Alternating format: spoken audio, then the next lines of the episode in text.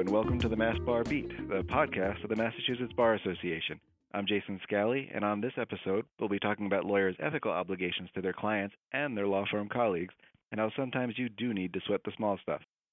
My guest this time is attorney Dick Campbell, a fellow of the American College of Trial Lawyers, a former president of the Massachusetts Bar Association, and a founder of the firm Campbell, Campbell, Edwards, and Conroy. Dick recently introduced a new recurring column for the MBA's Lawyers Journal newspaper called Privilege to Practice, in conjunction with Todd and Weld's Suzanne Elovecky. Dick, can you tell us what Privilege to Practice is all about?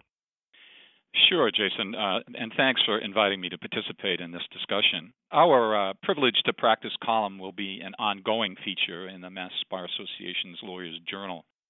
Suzanne Elovecky of Todd and Weld and I share the responsibilities to find appropriate topics and to draft the articles.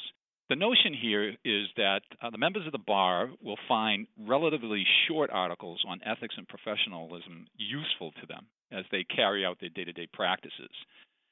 Uh, I just suspect that many of, of the practitioners find the lengthy reports by the Board of Bar Overseers and the SJC to be turgid prose and difficult reading.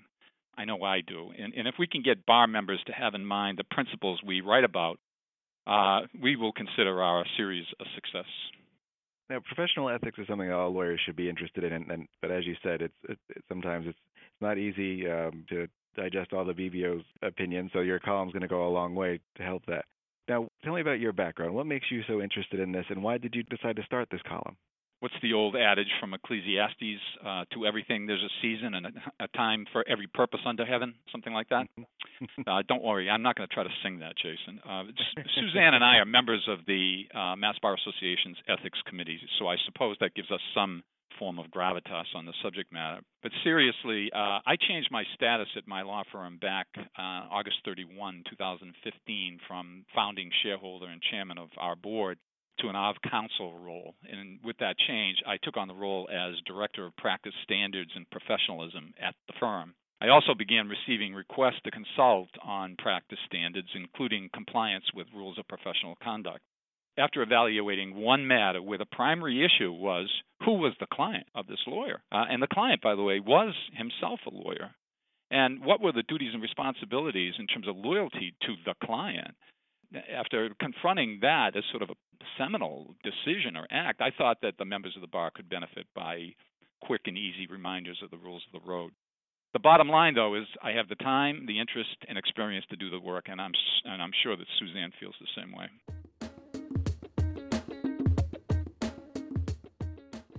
Most lawyers, I believe, understand very well their ethical obligations to their clients. But in your first column, which appeared in the November December issue of Lawyers Journal, you talk about a pretty notable fall from grace that happened to a lawyer who ran afoul of his obligations to his law firm partners.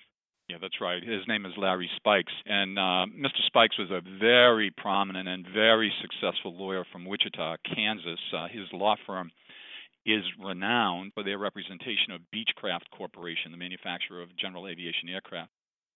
Larry Spikes was one of those lawyers who could work a room and generate business for his firm. He was an active participant in state and national professional associations and very prominent in local civic affairs. Indeed, I got to know Larry Spikes through the International Association of Defense Counsel, where he was on the track to become the president of this uh, august group. Larry was Mr. Everything local bar leader, country club leader, civic leader, charitable board, school committees, you name it, he did it. As the bar authorities put it in their report, he was, quote, an outstanding lawyer, close quote, who had, quote, the respect of his peers, clients, and friends, close quote. At his law firm, he ultimately rose to the position of managing partner. Mr. Spikes' practice caused him to travel extensively across the nation. Um, air travel, hotels, restaurants were part of this fellow's everyday life.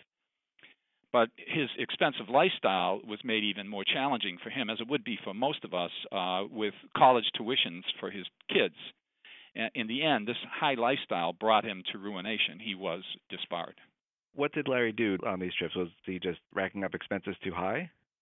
You know, the sad part of the story about Larry Spikes uh, is his sale of his professional soul for the cost of a family trip to Disneyland, about twelve thousand dollars over six or seven years. You know, to to many lawyers, that's walking around money, and um, would have to ask what right thinking person would gamble his career and professional standing for $12,000. I don't think many would. In the overall scheme of things, the amount of money involved was small, but the pattern of financial misappropriation was persistent. And it's important to note that Mr. Spikes took funds from his clients and from his law firm. It's also important to look at how the fraud was uncovered. Let me explain. At some point, Larry Spikes envisioned a better, more financially profitable life by forming a new law firm.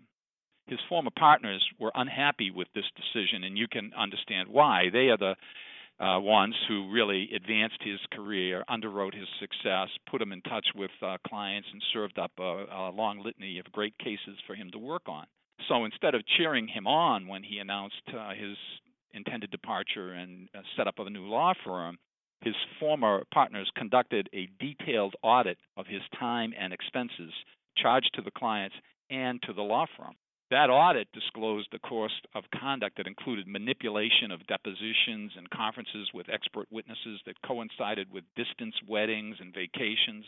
Airfare, hotel rooms, and dinners were charged to clients or to the firm when the real purpose for the expenditures was personal.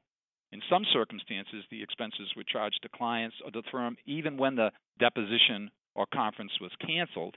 In other instances, the expense report were just entirely fictional. That's the that's the uh, essence of the problem that Larry Spikes created for himself.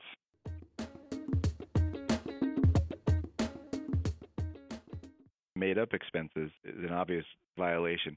Is there any gray area though when when it comes to mixing personal and business expenses? What what's the line? How do you determine what's appropriate? I I, uh, I I don't believe there are any gray areas when it comes to money and property belonging to somebody else. The lawyer always has to ask the question of himself: Whose money is he spending? Whose money are you really dealing with here? Uh, with respect to Larry Spikes, the hearing panel found that Mr. Spikes violated rules 1.15b and 8.4c and g of the Kansas Rules of Professional Conduct. But the Massachusetts rules are identical. They are the exact same rules arising out of ABA model rules. So, Rule 1.15b provides that uh, on the receipt of funds or other property belonging to a client or third person, the lawyer has to promptly notify that person of the receipt of that property. Or another way to put it is if the lawyer comes into possession of money or property belonging to someone else, a client or any other third person that would include partners in the law firm, the lawyer has an obligation to render a prompt accounting and uh, and uh, deliver the money or property to the to the appropriate person. Rule 8.4 provides that it's professional misconduct for a lawyer to engage in conduct involving dishonesty, fraud, deceit, or misrepresentation, or to engage in any other conduct that adversely reflects on the lawyer's fitness to practice law. You'll notice that the rule doesn't say anything about the quantum of dishonesty or fraud or deceit or misrepresentation and and rule 1.15 doesn't talk about the quantum of the other person's money or property the obligation is to act or undertake the responsibility for accounting for and delivery of the property or to avoid engaging in any kind of dishonesty, fraud, deceit, or misrepresentation. So you could be just a lawyer in Massachusetts that you know doesn't fly across the country and have a lot of hotel and restaurant expenses, but there's still lessons in the Larry Spike story for for all Massachusetts attorneys because it's not the amount that you're doing, it's it's what you're doing.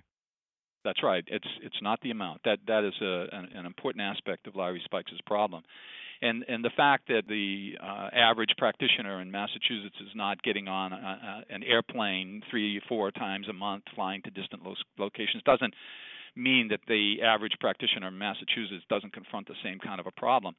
From my perspective, the biggest problems or the biggest risks relate uh, related to a client are phony time records, phony time entries. When a when a four-hour event becomes an eight-hour event, or when the one-hour conference with an associate to review 20 different cases for 20 different clients becomes 20 hours of time charged to 20 different clients. That's that's a that's a problem, and that that uh, exists whether the lawyer practices in Suffolk County, practices in Massachusetts, or like Larry Spikes, practices all across the country. And when it comes to expenses, it's the country club dinners and cocktails, the Patriots and Red Sox games, and expenses said to be marketing when the expenses are really your living expenses. You can't you can't charge your clients or your partners for your living expenses. And if you do, you're engaging in conduct that is dishonest, fraudulent, deceitful, and constitutes misrepresentation. So even something like like you said, Patriots tickets. You buy seasons tickets for the Patriots, and then you submit the cost of all of them or even one of them to your firm and say this is a marketing expense. But you don't use it for marketing. You take your wife, you take your kids, you take your golfing buddy. That is an, an act of fraud and deceit. And if you do it, you are exposing yourself to suspension and disbarment if the conduct is reported to the Board of Bar Overseers. And remember the context of the Larry Spikes report. The Kansas Regulatory Authority learned about this low grade fraud by Larry Spikes when his partners reported him to the Board of Bar Overseers. And Rule 8.3 of the um, Code of Professional Conduct mandates report of lawyer misconduct when another lawyer learns about it, and that would include the partners and associates of the firm where the lawyer works. That definitely seems like an interesting situation within a law firm. Um, uh, it, it, it it can be a difficult situation, and and it's one that all lawyers have to be uh, aware of. They have uh, lawyers have to understand that um, what's theirs is theirs, but what is someone else's is not theirs. It's someone else's property.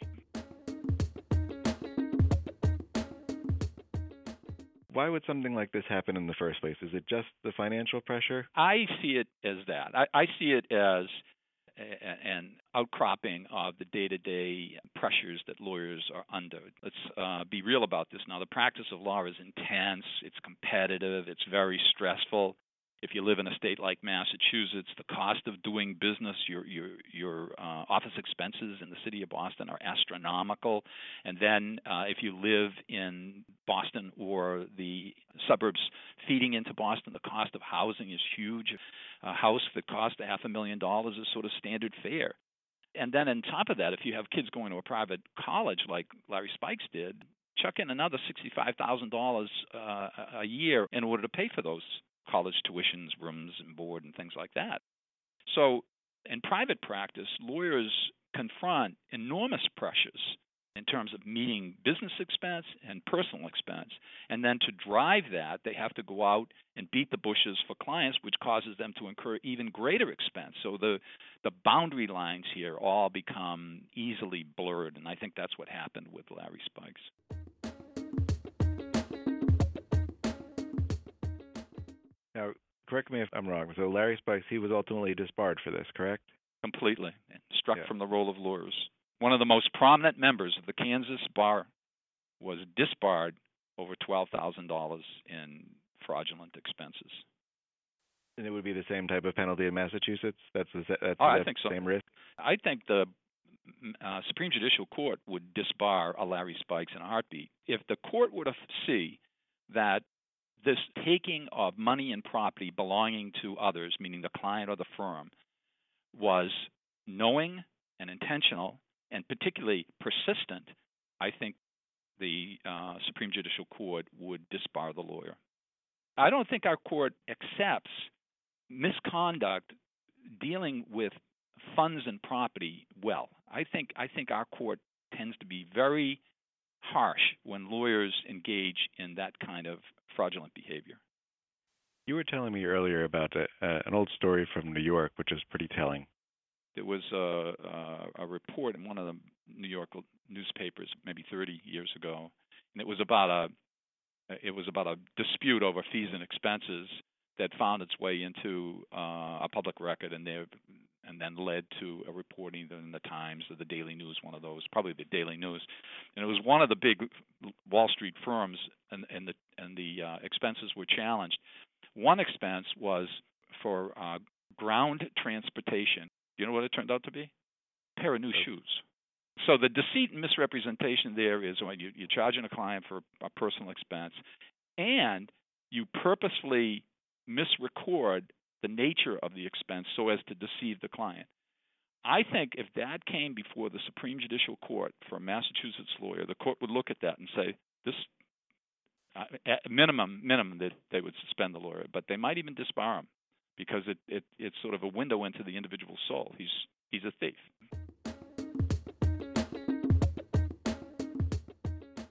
So, what's the takeaway from this story? To me, it's more than just "thou shalt not steal." Well, uh, our privilege to practice law in the Commonwealth um, carries significant obligations to our clients, and as I've said several times, to our law firms. D- dishonesty, deceit, misrepresentation regarding time and expenses, no matter how small the amounts may be, may lead to termination of our privilege to practice. Uh, and with it comes the, all of the adverse financial, and social, and family consequences that flow from a suspension or disbarment. To me, the takeaways are threefold. Number one, if it's not your money, don't take it or seek reimbursement of it. Number two, the amount taken is not the critical determinant when Bar Counsel is evaluating the facts. Bar Counsel is going to look at your acts and omissions. Bar Counsel is not going to look at the amount of money involved. And then the third takeaway is that the client or law firm audit will disclose the misconduct, and then the lawyers in the firm are obligated by Rule 8.3 to report that conduct to the Board of Bar Overseers. Those are the three takeaways. Well, thank you, Dick. You've you've given us a lot to think about, and I know you and Suzanne Elovecky have several other other columns coming up this year. I hope you'll come back again to talk with us more about the uh, privilege to practice. Look forward to it, Jason. All the best. Excellent. Well, we look forward to reading more of your columns and hearing you on this podcast. And I want to thank our listeners for tuning into this podcast here on the Mass Bar Beat. We have a lot of great episodes coming your way. Until next time, I'm Jason Scally. Thank you.